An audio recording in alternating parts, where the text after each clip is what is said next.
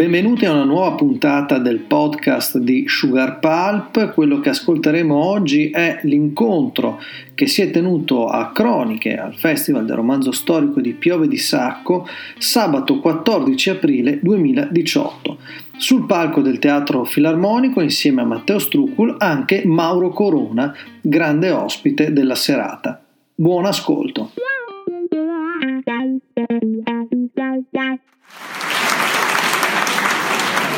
Io mi fermo qui perché la scena non è sicuramente mia. Sentite qua, sentite qua con noi, dove vuoi andare? Vente qua. Vai Matteo. È bellissimo perché. Manca, ma, gli manca il gotto al sindaco, ma con quegli occhi azzurri è più da prosecco che da amarone. È già, è già partito tutto, come vedete. Ce l'avevamo preparati, tutta una, è, saltato tutto. No, io volevo, io volevo chiedere a Mauro, mi ero preparato un'apertura importante, poi però voglio leggervi un brano di Mauro, perché Mauro è un grandissimo scrittore.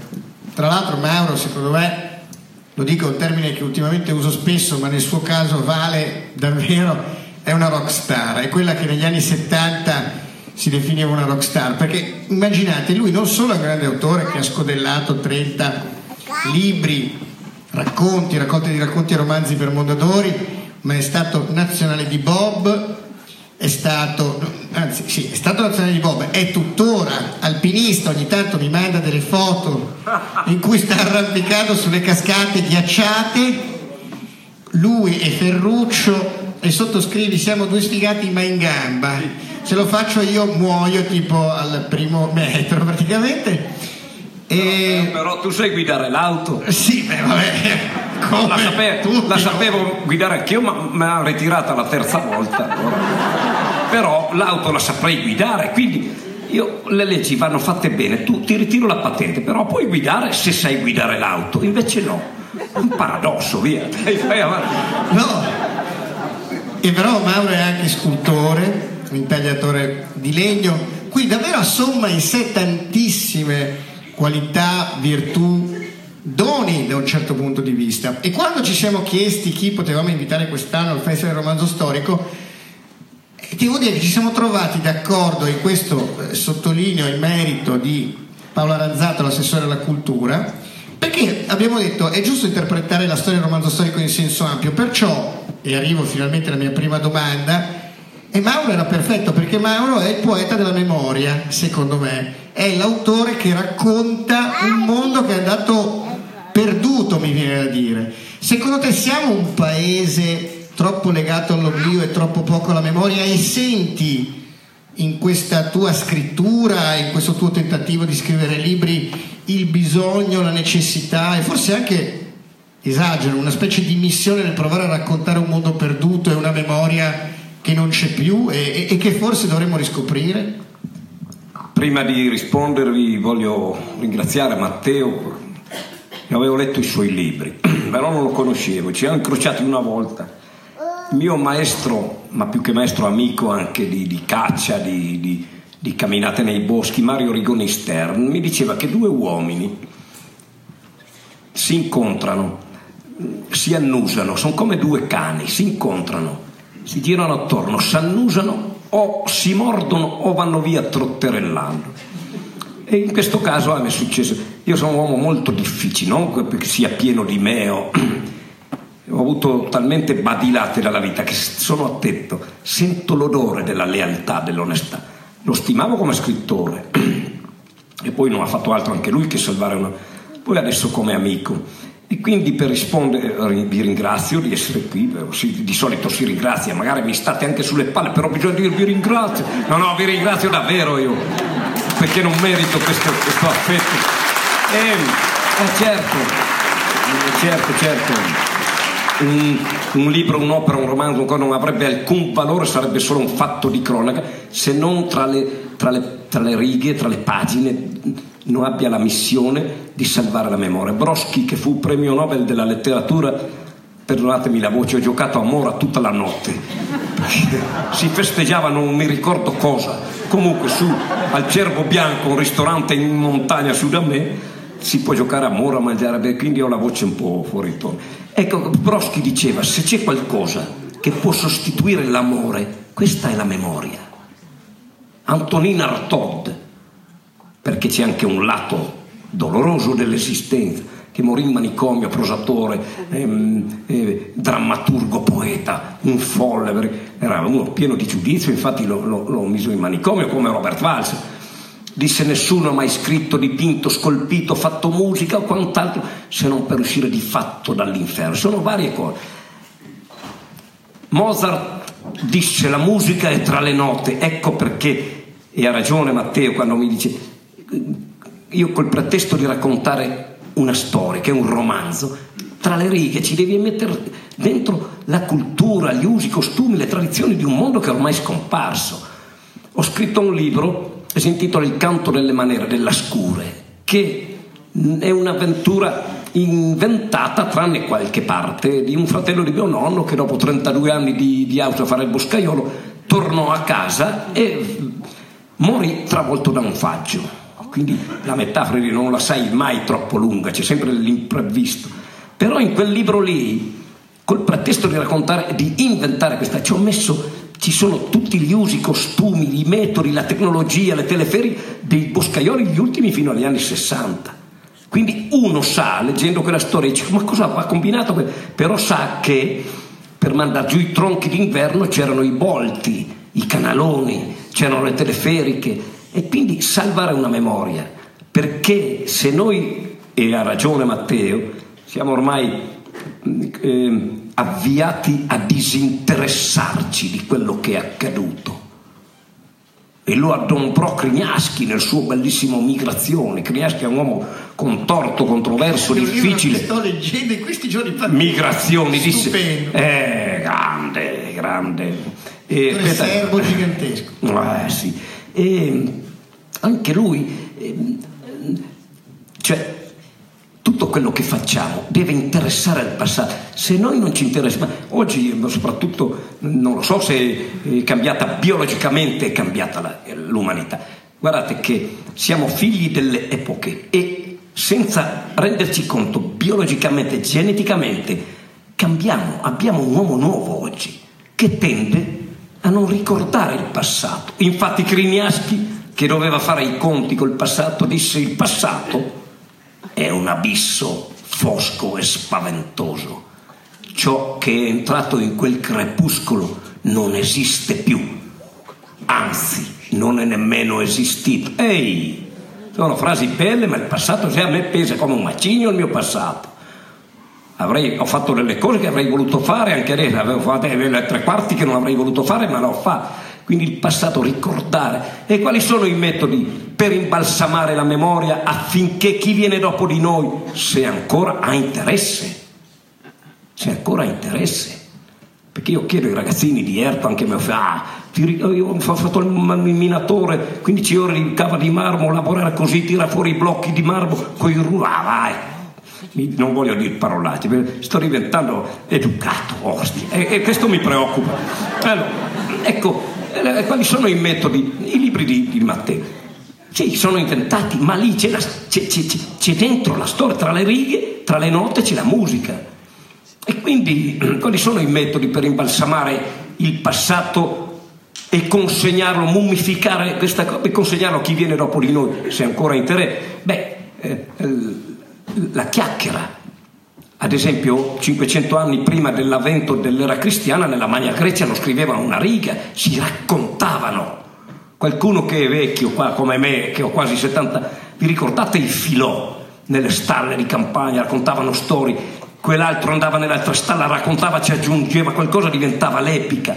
Poi c'è la fotografia, per salvare la mano. Se non ci fosse stato un, qualche fotografo sprovveduto, chi sapeva com'era fatta la Longarone prima che venisse spazzata dalla, dalla carta della terra? Oppure la pittura, un ritratto, quello era Toscanini, la scultura, uno ferma nell'eternità della pietra un volto, e la scrittura, il cinematografo. Ecco, se noi io non ho missioni da compiere, l'unica missione è cercare di salvarmi la pelle perché sono ripreso a bere dopo sei anni. E sono a rischio eh, a morire a stemio mi seccava. E quindi ho ripreso. La mia vita sciagurata ecco, tornando alla domanda, tornando alla domanda di Matteo, sì, un libro, un'opera deve anche salvare un passato per darlo a, agli altri, se ancora, ripeto, hanno ancora voglia di saperlo. Bene, viva! Vai. Tutti scandalizzati e eh, Corona beve finalmente. Allora, sì. mi hanno detto che va risparmiata e eh, io ho aderito in pieno a questa cosa. Non mi lavo neanche, mi hanno accusato che sono sporco, sporco, che si lavano quelli che odorano male, che puzzano, io sono come i camossi, so di mandorle e sfido ogni donna, allora, sarà dieci giorni che non mi lavo, annusatemi se avete coraggio. Allora, rubo due minuti per leggere l'incipit di un, di un romanzo meraviglioso che è Storia di neve che vi consiglio di leggere. Questo perché Corona è un grande autore. La nascita. Neve Corona Menin venne al mondo nel tempo cattivo dell'inverno. Era il giorno dell'Epifania del 1919. Nella contrada San Rocco e nel paese stavano tutti in casa perché fuori nevicava ed era già due metri alta e tutto rimaneva sepolto da quella grande quantità di bianco. Ma non era solo la neve a tenere la gente nelle case accanto ai fuochi di Carpino, c'era anche il grande freddo. Era un gelo da castigo, cosa rara quando nevica, perché la neve nel suo cadere scalda un poco il freddo. Invece quell'anno era così, nevicava e durava un freddo bestia che i faggi erano scoppiati e gli uccelli cadevano in volo come colpiti dai pallini della fucilata. Tutte le acque erano congelate, tranne quella benedetta del Val de Nere. Le cascate parevano colonne di marmo azzurro e quelle più appoggiate alla roccia sembravano balene imbalsamate. Allora io mi chiedo, secondo me, scusate, è una pagina bellissima. La mia domanda è come fai con le parole a fotografare in questo modo la natura? Ti viene così? Eh, eh, la, la, comprendi talmente tanto che è una cosa naturale, congenita, oppure invece, non lo so, ti fermi, guardi un paesaggio e provi a dipingerlo con la penna, non lo so. No, grazie Matte di questa. No, eh, Prego, però. Da, da, da, un lato c'è la, la, la, Io ho 68 anni, il 9 agosto, se arrivo, se no cantatemi un amen e brindate. No, una è l'enorme esperienza che ho sempre vissuto all'aria aperta con mio padre, mio nonno, a caccia, a scalare, e quindi vedevo queste cose. Certo non avrei allora avuto la capacità di dire, poi dopo aver letto due tir di libri, perché prima di tutto bisogna leggere, sono riuscito ad acquisire, a, a imparare uno stile che non è lo stile di tutti, a dire le cose come stanno, con semplicità ed efficacia e che non è facile. Perché quando vedo un, film, vedo un filmato sulla televisione o una foto di una balena con sta schiena e vedo la cascata le collego, no? Ma è una cosa che mi viene distinto, no? È che non è necessario. E quando pari, quando vuoi trovare l'originalità, diceva Borges, e avanti questo Borges, non cercate mai di essere originali, perché l'originalità presuppone molte vanità, è meglio essere immortali che originali. Quindi attenzione, io ho letto dei libri, dei mattoni, che poi mi hanno aiutato anche a costruirmi un po' di, visione della vita, ma Paraison, oppure la nuova, la nuova, estetica, mamma mia, oppure un, un, non ricordo più che autore, stava avvenendo si stava effettuando uno scontro nello spa- titanico nello spazio siderale tra due elementi in sé contrastanti ma entrambi che si giravano. Era il temporale. Ledrio Vegna era il temporale. Basta. Io ho imparato molto da Juan Rulfo, la sintesi. Beh, lasciamo stare Chekhov che diceva se dovessi cancellare tutto quello che non mi va dai miei libri resterebbe la pagina bianca. Quindi ah, l'esperienza e, e grande lettura sono riuscito a, furbescamente a combinare, poi, poi, le senti e lì c'è anche il dono personale, eh, che non è che sia, io ho dei, ho dei doni che non ho, non, non ho, meritato, però li ho, eh, l'immagine, la metafora, no? E quindi collego, ma istintivamente. Vi dico che la storia di Neve l'ho scritta in 11, sono 800 pagine, più 100 scartate dall'editore lì da, che erano troppo ose. Dunque si sa com'è la vita, no? No, ti dicono che sono ose. Poi scrive Aldo Busio, Bucoschio, che bravi. Scrive Corona, porca ciò, porca ciò che...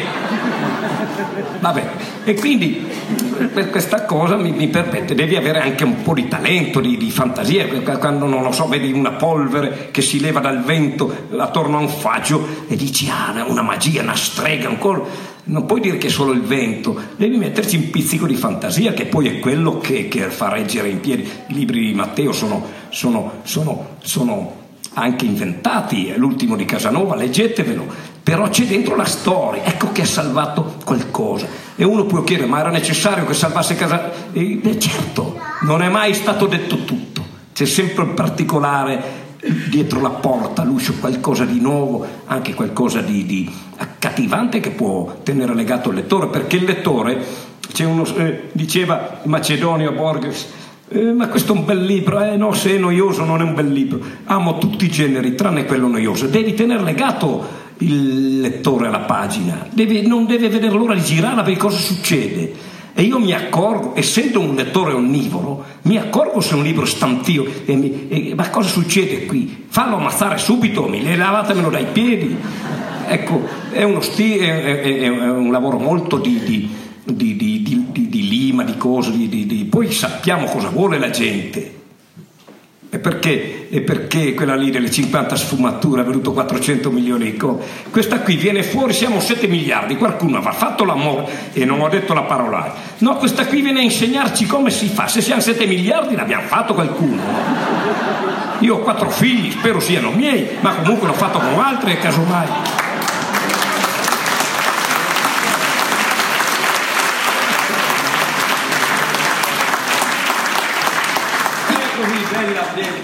Ti chiedo, ti chiedo, alla luce di quello che hai detto, non hai la sensazione, questo te lo dico da insomma, scrittore, che questo paese legga poco perché si è passata un'idea sbagliata di cultura, per cui la cultura è qualcosa che si fa nei salotti, non si fa nei teatri pieni di persone e non si fa con il divertimento e non si fa con l'intrattenimento e non si fa con quello che dicevi tu, con una scrittura diretta come la tua che arriva, lo dico, Mauro non lo dice, lo dico io, a 5 milioni e mezzo di persone solo in Italia, ok? Questo... In 20 anni? Eh, eh vabbè, ho capito. Ma, ma le sfumature l'ha fatta in un anno, 400 milioni di copie. Che invidia, ma sto preparando un libro che batterà le sfumature. Sono, due libri, poi partura. No, no, no. No, non volevo interrompere Matteo, ma se no mi dimentico, perché ormai una certa età è sempre un'età incerta.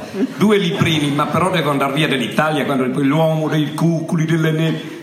Primo si intitola Tre pennellate al posto giusto. Il secondo. Eh, il secondo L'Eros venerando. Cinque buoni motivi per frequentare donne anziane. Vediamo le sfumature che fine fa. Vai avanti con la domanda. Ma la domanda è questa, cioè secondo te la cultura non dovrebbe tornare a essere condivisione e non eh, eh, momento da salotto in cui tutti ci raccontiamo l'uomo dei cuculi, eccetera, eccetera. Ha ragione. Perché Shakespeare è nato nei teatri e i teatri erano momenti di condivisione con il popolo e la cultura è condividere un'esperienza, perché tu ci insegni che non c'è solo la cultura letteraria che è tua, ovviamente anche, ma c'è anche la cultura della montagna, la cultura rurale, la cultura certo. agricola. E allora dico anche la letteratura dovrebbe essere un'esperienza di condivisione, di intrattenimento, di avventura e non solo di divisione di classe come è stato sempre in questo paese. Assolutamente. Ho accennato prima che una volta ci si raccontava le storie, si tramandavano usi, costumi, tradizioni, perché quando il vecchio ti, ti raccontava quella storia ti insegnava come a, a trascinare giù la slitta di fieno era, era una forma di insegnamento. Oggi poi abbiamo avuto il boom economico negli anni 60, in cui pareva che la, la parte intelligente di noi, che l'uomo intelligente non fosse quello che legge, ma quello che fa skate, soprattutto qua su nel nord-est, cominciando in, dal Piemonte, la Lombardia, fare skate. E quindi abbiamo trascurato questo eh, patrimonio di, di, di, di, acculturarci, che io ho fatto la terza media, però ho letto due tiri di libri, ma non solo per fare, non lo so, il, il letto, come si chiamano quei maniaci della lettura, mi interessava imparare, capire, sentire. E mm, questo boom ha trascurato molto la, la, la il mettersi un po'. Guardate che siamo la nazione, 23% leggiamo contro il 97% della Francia che mi sta sulle palle, quei francesi hanno tutto loro, contro la Germania 94%. Se andate nel metro di Parigi non c'è uno che non abbia un libro in mano. Questo non significa che tutti si debba leggere. Ma allora io trovo le mamme che mi dico, io una volta ero a, a, a, come si chiama, non voglio dirlo in inglese, quei raduni della, della casa editrice, la Mondadori, che erano i vertici della Mondadori, bisogna catturare lettori, ma sono mica vitelli che li catturi con l'azza eh, o, o, o, torelli. Lettore, trovo le mamme che mi dicono, mio figlio non legge, no signora, a 14 anni, 15, allora ogni mamma e ogni papà, la sera, quando ho un bambino di 3-4 anni, che già sono spugne. Fermati lì, c'è un fiabe dappertutto lì. C'era una volta un gufo che aveva il becco dritto. E lui dice perché? Cos'è il gufo? Allora, domani sera tira quattro e ogni sera una, una, riga, due righe, tre righe, alla fine una fiaba intera. Stai lì prima, prima della partita di calcio. Guarda che se volete la guerra civile in Italia, sospendete le partite di calcio. No, ci stanno ci stanno macellando, no? Che, che, che, eh, con tasse, mancanza di lavoro, il ceto medio è diventato povero, nessuno dice niente. Abolite le partite di calcio, le gare alla Ferrari, l'Italia si arma. Ecco il livello. E tocca a tutti noi cambiare questa volgarità qua. Allora la mamma, quando questo bambino avrà sei anni che andrà a scuola, vi chiederà libri e lo salverete, lo salveremo, li salveremo, da un, perché grama quella casa, diceva Macedonia, dove non entra un libro. E molti io ho, ho, ho, fatto una ventina di galere per parlare ai carcerari, anche perché prima o dopo ci finisco dentro. E, e, e molta di quella gente che lì è perché nelle loro case non c'era un libro, non c'era niente, gli schemi. Ma non basta, bisogna investire in tempo libero, stare con i nostri figli, portarli a passeggio a piedi, ma uno può obiettare, eh, ma qui c'è la, lo smog, portateli, state, state a, invece bisogna, è chiaro che uno, che un papà e una mamma se non lavorano assieme, oggi difficilmente eh, te, te la cavi, ma se c'è un minuto di tempo libero, accudite questi figli, insegnate loro che si può avere un patrimonio anche di gioia, di felicità, di tranquillità leggendo. Adesso Basta, il boom economico è finito. Se abbiamo qualche tempo, dedichiamolo ai nostri figli piccoli, perché il bambino, alcuni, eh, come si chiamano, pedagoghi, non so come si chiama, dicono a sei anni è l'uso di ragione, ma dove? Allora il giorno prima che compie sei anni è tonto, l'indomani ha l'uso di ragione. A quattro anni io ho un nipotino, ho tre figli e un maschio, finalmente uno ha deciso a 44 anni a farmi un nipotino. A quattro anni sa tutto, respira come una spugna e se io dico una parolaccia, lui sta zitto, dopo una settimana me la ripete. Capite che sono spugne, quindi è lì che costruiamo una società nuova, una società partire dai bambini e insegnare loro la tolleranza, la carità, il perdono, la generosità. Quando mi fa un bambino a non crescere male, quando sente il papà, un bambino di 4 anni che urla la mano, stai zitta tu, non devi parlare altrimenti ti do un ceffone. Siamo improvvidi educatori, noi facciamo tracce sulla neve vergine dei nostri figli, tracce bla, infami a volte. Io ho sentito in casa di un mio amico una partita quando, eh, in televisione a dire ba, eh, sporco negro a Barottelli nei forni. Il bambino sente e dice: Ah, ma allora i neri vanno messi nei forni o insultati. Siamo responsabili di una società che va a remengo.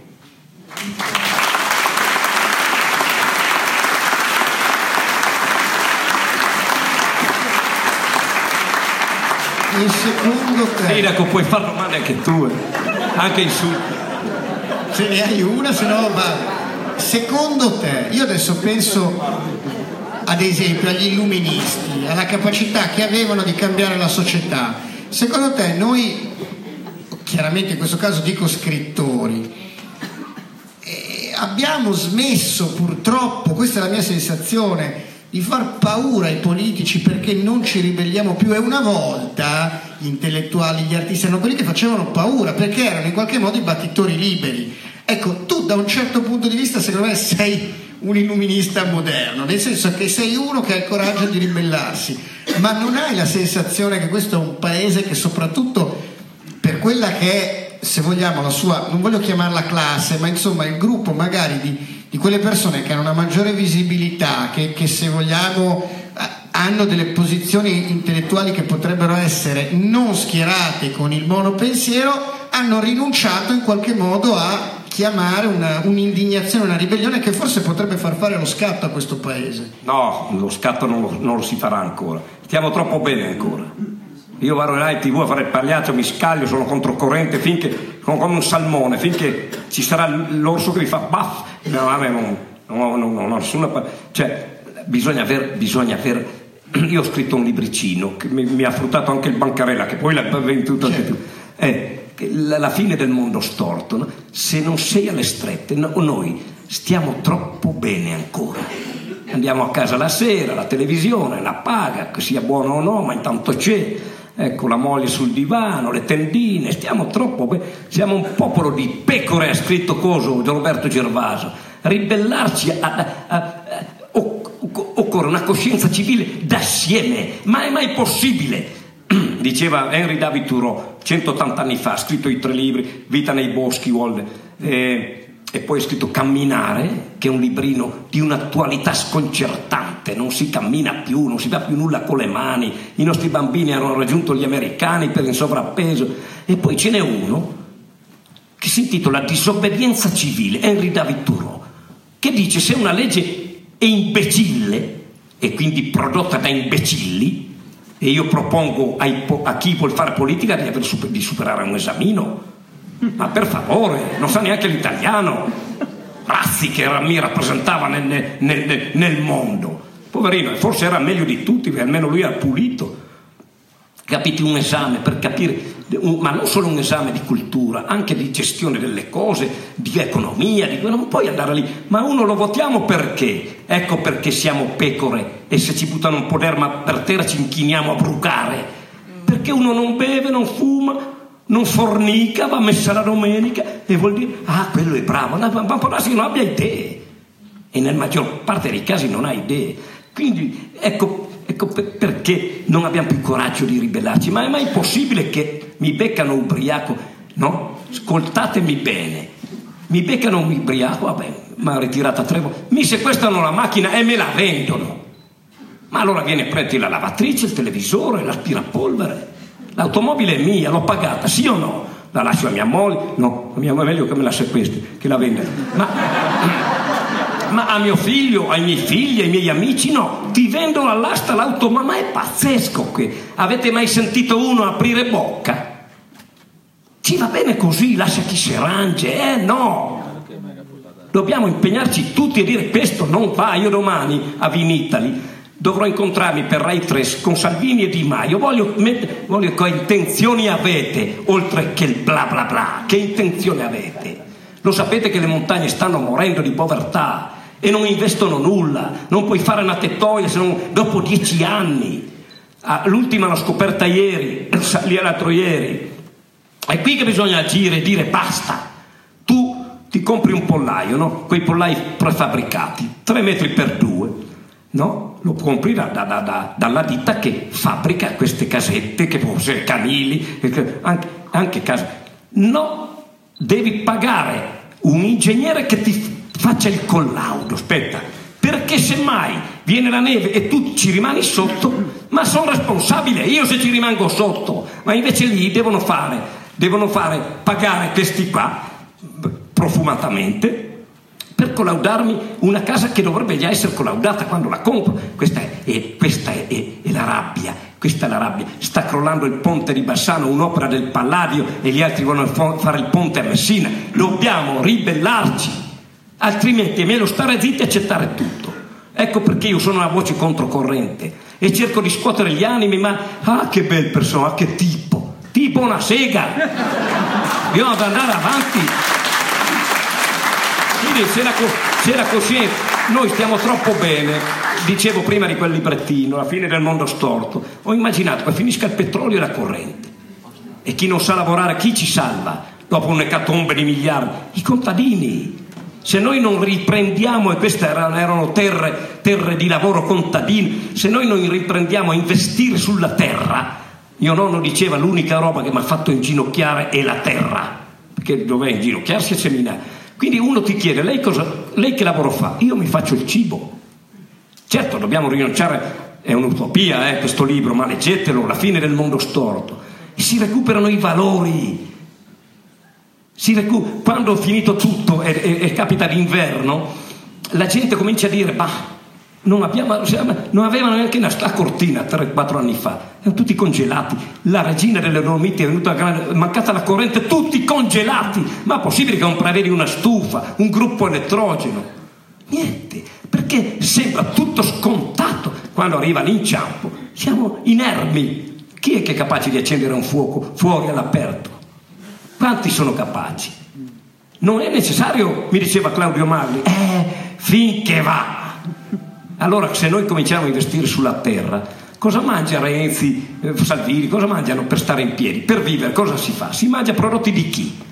Mi, mi, la cultura va bene. E allora in questo mio libro cominciano a... non c'è più fuoco, allora facciamo fuoco dove? In una pentola. È qui che cambiano i valori, i, quelli che noi abbiamo, quelli che i convenitori hanno convenuto che un quadro di Picasso, un quadro di Van Gogh che non ne ha venduto uno, valga 90 milioni di euro, ma se stai per morire di freddo e c'hai 10 Van Gogh, li arrostisci o no? Intanto tiro avanti un paio d'ore, questo libro è brutale e mi fruttò il bancarella tra l'altro. E, e allora, allora, si comincia a fare per, per, per sottrazione. Facciamo da, da fuoco in una, in una eh, non abbiamo una stufa, come mai non abbiamo una stufa? Facciamo fuoco in una pentola a fuoco. Cosa bruciamo?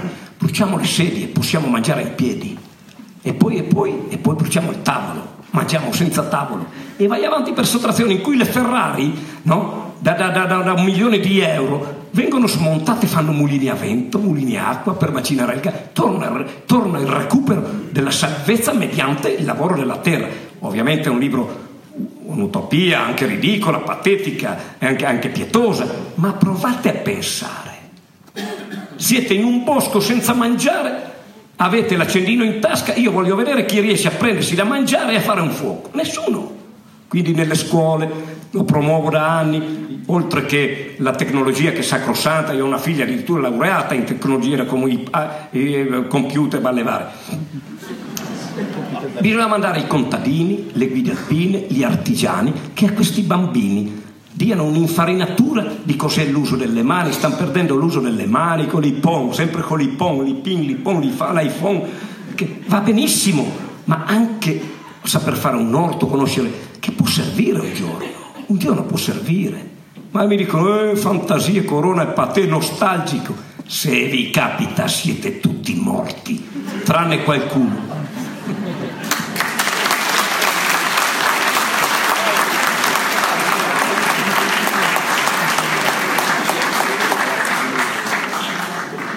Visto che ci hai parlato di televisione eh. e tu ti definisci un ribelle, qual è il tuo rapporto con i media del giorno d'oggi?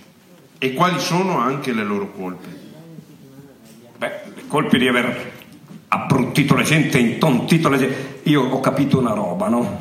Che se non vai in tv a dire che sei morto, non lo sa neanche tua moglie.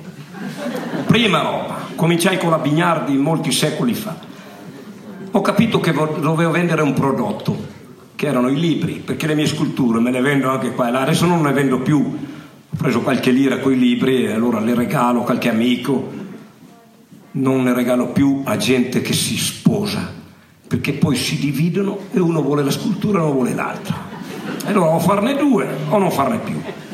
Ehm, ho capito il rapporto con i media, perché l'Italia non è un paese di sciocchi, alt, alt, alt, anzi è un paese di persone intelligenti ma pigre, di conseguenza pigre. Oscar Wilde diceva nessuno conosce eh, la, la, la, la bellezza dell'ozio e quindi non si informano. Io sono abbonato a 3-4 quotidiani, mi tengo informato, invece no, però ecco, allora ho capito che la TV era un mezzo all'inizio per promuovere i miei libri. Non mica pirla, la Berlinguer ha detto che dorme sugli alberi. No, signor, dormo sotto in buona compagnia. Ma, ma come si fa a dire che dorme uno? Se lo mette su un ramo, cade giù. Cioè, capite? Allora, la, la, la, leggenda metropolitana deve essere intelligente. Come fa uno a dormire solo? Se mica una loco. Se ti addormenti salti giù. Ecco, e quindi ho capito che per vendere i miei libri, come ha fatto tutti, chi passava da Fazio aveva una carriera assicurata. Ammiro molto Matteo che non l'ho mai visto a promuovere i suoi libri in tv, ma ha avuto anche la fortuna eccezionale con i suoi libri. E quindi ho capito un, po', un, un motivo, un po' la vanità. Perché uno che esce da una vita come la mia, che la mia famiglia era la più povera del paese, ci sono tre gradi, la povertà, la miseria e l'indigenza, noi eravamo indigenti. Io sono stato all'elemosina con mia nonna a Cellino, sono 17 km con la gerla, avevo 9 anni, 10 anni, 11 anni, fino al Vajont. Le prime scarpe le ho avute dopo il Vajont. Quindi la, gavetta l'ho fatta. E, e, ho capito che non tanto per diventare famoso, non frega niente, ma per dire, ehi, ci sono anch'io qui, ho scritto dei libri, validi o no, non mi interessa, ma dovevo passare dalla tv a dire agli italiani, guarda, ah, dico, ah, quella che tipo, che ha fatto un libro, compriamolo. Voi potete, fate a meno di leggerli, ma comprateli. Leggete quelli di Matteo, sono più interessanti. Quindi, dopodiché, dopodiché c'entra molto anche la vanità. Uno che ha fatto la mia vita, l'alcolismo, la miseria, abbandonati dalla mamma, dai genitori, io avevo sei anni. Quindi anche una forma di riscatto vanitoso, io sono anch'io, brutti becchi a questi dirigenti della RAI che mi chiamano, che non valgono la seconda la vanità, la terza anche per dire qualcosa, per lanciare un messaggio. Non si può camminare sempre a testa bassa. E quindi bisogna aver coraggio. Siccome io non ho poltrone da perdere, l'unica poltroncina che perderò è la vita. E sto su uno sgabello molto stretto adesso. Quindi bisogna andare lì e dire le cose, non me la racconti. È inutile l'altra sera mi sono scontrato con Saluti. Lui scrive per il gior- Libero, il giornale, sono giornali di Berlusconi, non mi pennivendolo gli ho scritto, al soldo del padrone. E lui non è stato intelligente. Se fosse stato, mi avrebbe detto anche lei pubblica con Mondadori e quindi Berlusconi, anzi Marina. Berlusconi. E io gli avrei risposto, signore, con quella testa spaziosa che non nasce niente. Io pubblico con Mondadori, ma ho venduto quasi 6 milioni di copie e ho arricchito lui. Io ho preso le briciole, che per me sono tante. Ecco perché si va in tv, per vari motivi. Non ultimo, ve lo giuro, la vanità.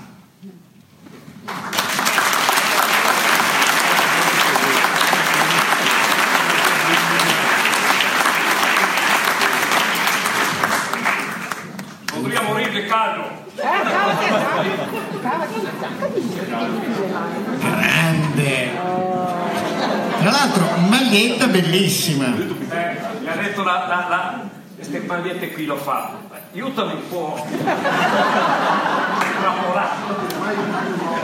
Non ho mai aiutato un uomo a spogliarsi, quindi sono in imbarazzo. allora la maglietta l'ho fatta con la mia faccia, no? Per dire ai ragazzi che un pezzo di cotone costa 20 euro qui al mercato, al mercato è più di sacco. Però se lo firma Dolce Gabbana, Versace, Fendi e compagnia bella costa 800 euro.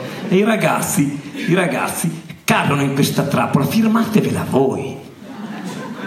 Non è possibile. E quindi ho fatto sta maglietta per provocare e la Mussolini di, la, la conduttrice mi fa ah che beh è la sua, la sua faccia. E la Mussolini che è fascista verbale. Non lascia, è soltanto l'unico a farla scappare io, perché neanche Sgarbi c'è lui. Ah, sembra una scimmia, mi fa, perché è feroce, eh? Certo, signora, la mia faccia è da scimmia, ma non con le labbra rifatte. E gliel'ho detto là in pubblico. Perché al di là, al di là, se fossi, figlio, no, se fossi nipote del Duce, anch'io o probabilmente terrei Ecco, al di là di quello ci vuole un'educazione. Quando uno parla non devi interromperlo. Perché lo stile di Salustri e della Sant'Anche è di interrompere. E allora ha trovato pane, ma sicuro. Ma la domanda qual è? Non mi ricordo. c'era. Ho visto la maglietta. Allora, vi chiedo, avete qualche domanda per Mauro? Perché voglio lasciare questa possibilità, visto che non è che è qui tutti i giorni. Quindi, se qualcuno vuole chiedere qualcosa a Mauro, c'è Giacomo Brunoro, il nostro presidente, bello come il sole, con un microfono. Dai, Alzate la mano. Quando vi ricapita, dai, non siate timidi. Anche insulti, però voglio, carta fa gioco. Ecco qua. Che caldo. Eh, ma sto meglio. dai. Per scendere sulla- sul terreno un po' più nel bosco, nelle montagne, vorrei chiedere a Mauro Corona qual è il posto che tiene nel suo cuore, ma proprio il posto, voglio dire, il bosco, la cascata, la, la- la rupe, il libro di, di- di- e que- quello fatto con, con le rocce là, in- là in alto, qual è il posto che, ti ha, che ha nel cuore? Grazie. Guarda, non ho alcuna titubanza o, o dubbi per dire la Valzemola, che dietro il paese di Erto, dove sono nato, dove ho fatto il pastore dai 7 ai 13 anni, io e mio fratello che poi l'ammazzarono in Germania, eh, era del 51, io sono del 50 e l'altro fratello era del, del 56, quando mia mamma ci abbandonò e qui ho, capito che la felicità non esiste se non a scapito di altre persone. Voi avete una figlia, si sposa, dice mamma, papà, vado a vivere a Milano. Lei cerca la sua felicità provocandovi un dolore. Forse perché non siamo come le rondini e lasciamo andare via. E la Valzemola, venite a Erto, adesso è diventata una specie di eh, via Monte Napoleone la Valzemola. C'è il mio parente lì che ha aperto un rifugietto dove c'era la stalla del, del bisnonno. E puoi mangiare, bere e anche dormire. Io sono stato ospite più di tante notti l'estate scorsa perché non riuscivo a tornare giù, no? E lì se sbagli i piedi hai 400 metri di vuoto, eh. però si arriva in macchina. Poi c'è la cava di Marmo, dove ho fatto 4 anni il minatore, eh, 15 ore al giorno, eh, 15. E se non caricavi 60 vagoni di scarto eri licenziato. Sul Monte Buscada, lassù sui prati La Palazza di Carmelì. E poi c'è il Rifugio Maniago, dove ho fatto nel 63 la prima arrampicata con mio fratello sul Durano. Quella valle lì mi ha cresciuto, sono andato a Legna, sono andato a Pascolare, ehm, siamo vissuti lì e quindi se dovessi, ho girato poi il mondo, California, Nuovo Messico, la Groenlandia, ma le montagne ho scoperto sono tutte così. E il dolore degli uomini è sempre lo stesso, cambiano il taglio degli occhi, i costumi. Quindi io la, la mia la Valzemola, che oggi sta rivivendo, perché se voi domani andate su al rifugio lì a Caseradì, a Caseramela, vi fanno un pasto, ma non potete chiedere gelato al pistacchio, misto, come la mangia, perché lì bisogna andare all'estremo. Quando mi chiedono scusi, e Crozza mi piglia per il culo di continuo. Guarda, uno ti dice vengono su a vedere la diga mi dicono scusi dov'è che si mangia bene? Ma sta una settimana senza. Così mangi bene dappertutto. Ma guarda ma- no ma è la saturazione che l'obesità mentale. Ma- ma- ma anche l'amore sai così cioè questi amori appiccicati che inciampano per strada per tenersi stretti Finisci, finisci che diventi geloso, possessivo, intrigante, egocentrico, insicuro, intrattabile, nervoso. La- L'amore è come una fisarmonica, la devi allargare, far prendere aria e chiudere, allora suona. Ma non puoi tenerla chiusa se no non suona, ma nemmeno sempre allargata. Cioè, dobbiamo imparare a interpretare la parola amare.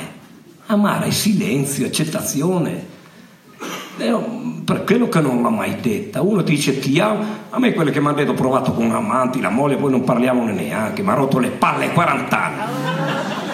Ma avevo già capito che non poteva essere così.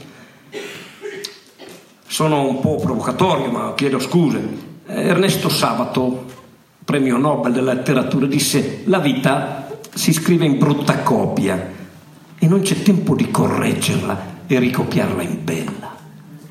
Io dico molto più pro- prosaicamente di, di Ernesto Sabato, dico le nostre esistenze sono romanzi, un romanzo. Chi ha 100 anni, 100 pagine, chi ne ha 80, 90. I bambini hanno solo la copertina, poi muoiono, i bambini morti, cioè, i bambini che muoiono. Ma non vi è, datemi bene retta, non vi è una casa editrice che vi fa la seconda ristampa. Allora, quando sono andato a sposarmi, perché avevo già una figlia, la mamma era morta di tumore a 20 anni, con quell'altra ne ho fatto un'altra molto cattolica la signora, no? Eh, che non è, sono anch'io ho una fede, ma non quella dei candelabri, e che mi ha costretto a sposarmi in chiesa, no? Solo cinque, io, lei, due testimoni e il prete, Don Giancarlo. È lì che si vede la mia onestà, che non sono picotto e mi dice che devo essere fedele fino alla morte, ma detto reverendo, ma devo andare solo con lei fino alla morte, ma lei è fuori di testa, e lì c'è stato fuori casino. Siccome ho una vita solo, l'indomani mi piacevano tutte tranne lei. Allora bisogna avere coraggio di dire, perché se, quanti, quanti, siete cattolici praticanti qua? No? Allora dice Gesù, o Dio, chi per sono in tre, che si fa peccato anche col, solo col pensiero. E allora, se guardo il lato B, allora tanto vale realizzare se è peccato. Allora io dico nella mia vita la fedeltà, no? Allora io devo, devo andare solo con lei, tra l'altro adesso mi sembra un uomo, ma devo andare solo con lei. Abbiate coraggio di dire le robe. Quante volte avete pensato le donne o gli uomini, che, be- che bella donna, che bel maschietto? Non si può dire. Se non ci togliamo da questa bigotta realtà brutale, ci, pretendiamo verità dai politici e siamo i primi a non dirla. Tra l'altro, se dici quello che pensi vieni annientato. Perché se dici no, lei mi piace, come ti permetti, ti denuncio. Devi pagare la pizza otto mesi per fare quello che puoi fare in un giorno. E poi mangiamo pizze a camionate. Perché non siamo più capaci di lealtà esplosiva dell'anima. Questa è la verità. Se Kafka, quando Kafka disse all'amico Max Brod, ehm, ti prego amico, brucia tutta la mia opera. Intanto potrebbe bruciarsela lui. Capite? Quindi Max Brod non bruciò l'opera di Kafka e se noi oggi possiamo avere il grande beneficio di leggere Kafka è per un merito di infedeltà. Quindi attenzione alla fedeltà che può fare danni brutali. Comunque voi siate fedeli, io no.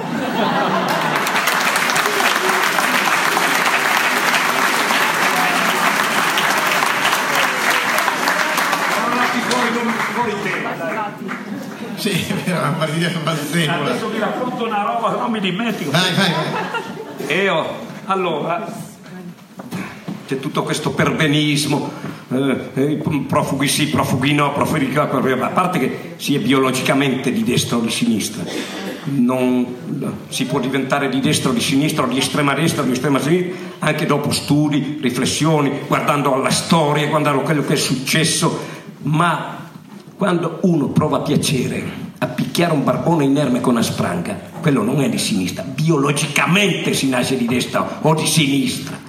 Dopodiché ci sia cultura, chi più di qua o più di là.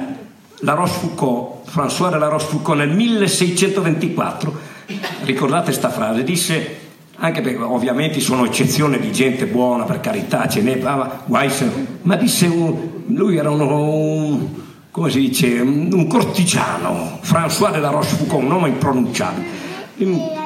E poi si mise a scrivere ed è uscito da, poco, da qualche, un paio d'anni il suo libro Massime e Sentenze, che poi pochi sanno che la frase di De André si sa che la gente dà buoni consigli perché non può più dare cattivo esempio, è di la Rochefoucauld, ve lo rivelo io, l'aveva pescata lì il grande De André. E poi disse anche questo nelle disgrazie, io sono antipatico, lo avete capito, perché dico quello che c'è. Nelle disgrazie, disse Laura Fiu, dei nostri migliori amici c'è sempre qualcosa che non ci dispiace affatto. Ah, silenzio di tomba. Ma uno trovi tuo amico con la gamba rotta, ma cosa succede? Ma no, mi dice che sta bene. Siamo questi, con molte eccezioni per fortuna. Quindi il fallimento che io ho trattato in un libercolo con, con, con, Gigi Maieron, musicista sconosciuto ma di talento, Il fallimento cos'è se non un'opera buona? Io quando non ho vinto il campiello ho fatto star bene tre quarti dell'Italia, brindavano, quindi fallite, spaccatevi le gambe, chiudete la fabbrica, farete... voi siete cattolici? Il cui compito del cattolico è quello di fare del bene al suo prossimo. Fallite, spaccatevi le gambe, rompete, chiudete la fabbrica e farete un'opera buona. Questa è la realtà, altro che giravolte.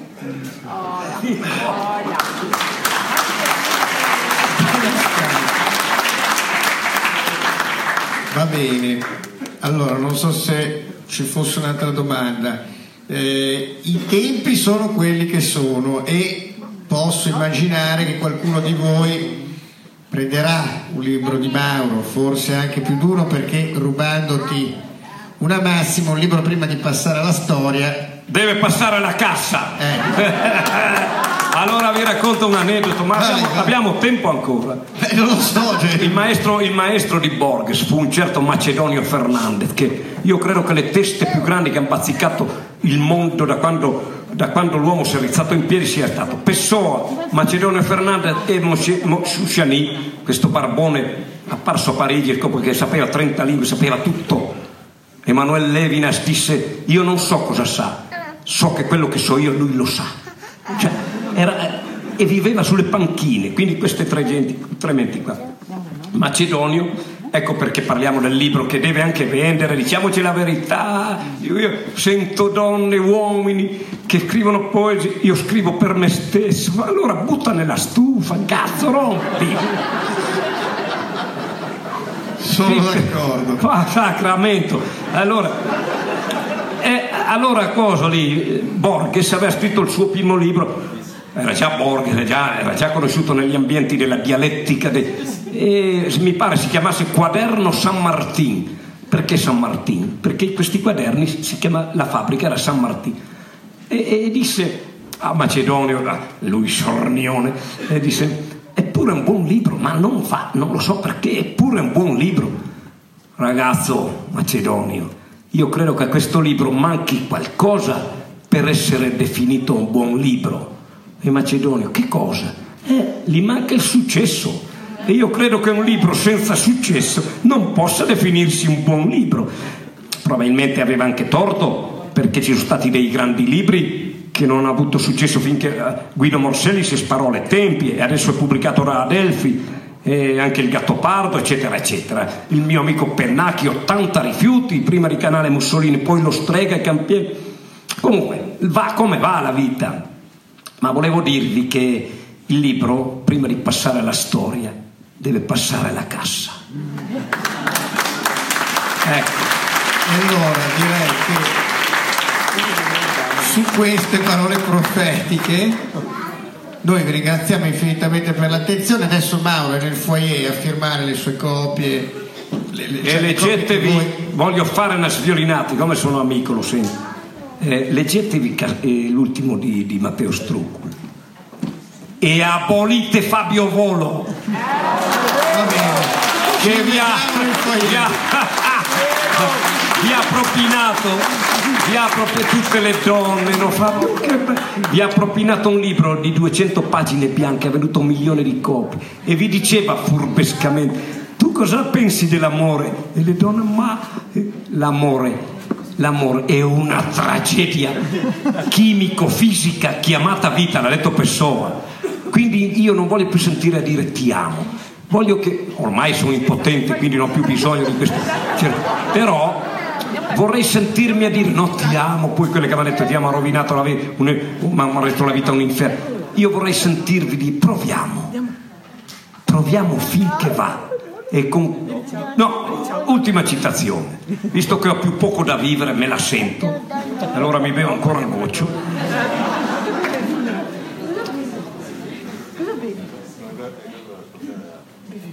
Ho conosciuto un sacco di scrittori, di, di politici, da quando ho messo fuori il naso da Erto. eh, e ho visto sempre gente che si prende sul serio. Ragazzi, io quando posso faccio una firma, bevo un bicchiere, fanno così e scappano via. Cioè, questo prendersi sul serio, perché abbiamo fatto dei libri, io ho fatto delle sculture, più di mille, ho fatto delle scalate, ho fatto sbronze, ma non mi sono mai preso sul serio. assolutamente. E quindi attenzione perché abbiamo un po' di successo, ma lui non lo fa. eh. Infatti io l'ho usato subito, se no non l'avrei, non l'avrei adottato come amico sincero. Allora vi chiudo questa chiacchiera che mi ha fatto molto piacere con una, una, una frase di Pessoa sul letto di morte, morto a 46 anni, alcolizzato di cirrosi. Io quindi gli ho, già, gli ho dato già un bel van, perché io ne ho 68 se arrivo. Eh, Ecco. E anche lui era, era invidiato. E questi critici, questi musica- critici musicali, artistici, questi esseri inutili e non necessari quindi. Uno ti dice questo libro che va, ma secondo te. Allora andavano lì e lui scriveva, poi chiudo, eh. Questa qui è la clessidra, quando l'ha volto non v'è più niente si va via. Allora, scriveva, scriveva sotto gli eteronimi che sarebbero pseudo falsi no, cioè Fernando Bernardo Soares, Riccardo Reis, Antonio Mora, il barone Teiva, era sempre lui, come Giulio Carlo Organ che definì originali i modi che avevano fatto due studenti col trapano vari e, e che quindi questi invidiosi dicevano eh Bernardo Soares sì che è un autore potente altro che Pessoa. E invece era lui e lui rideva. E quando mm, seppero che stava per crepare di cirrosi andarono lì falsi, no? per quello che io, voglio farmi, io voglio farmi bruciare, ma ancora da vivo, perché da morto po- possono venire i falsi amici a rompermi le palle. Mi farò, quando so che non va più, mi farò cremare da vivo, cazzo. Allora andarono, eh, vi ho rotto, vi ho rotto un po' l'armonia dolce del- dei sabati sera. Allora ascolta, guarda che non ti sto palpando. eh. Eh. no, devo appoggiarmi se no vado giù andarono lì, sapevano che moriva, dicevano Fernando cosa possiamo fare? Leggetevi il libro dell'inquietudine, eh, solo ve lo raccomando. Fernando, fratello, cosa possiamo fare? Lui, ovviamente io ho la voce ancora buona e sono ancora sano, non posso dirla con la fievole voce di Pessoa morente, ma disse quando l'erba, questo vale per me eh, anche, quando l'erba crescerà sulla mia tomba, sia quello il segnale per dimenticarmi del tutto. La natura mai si ricorda e perciò è bella. E se avreste la necessità morbosa di interpretare l'erba verde sulla mia tomba, dite che io continuo a rinverdire e a essere naturale. Ciao!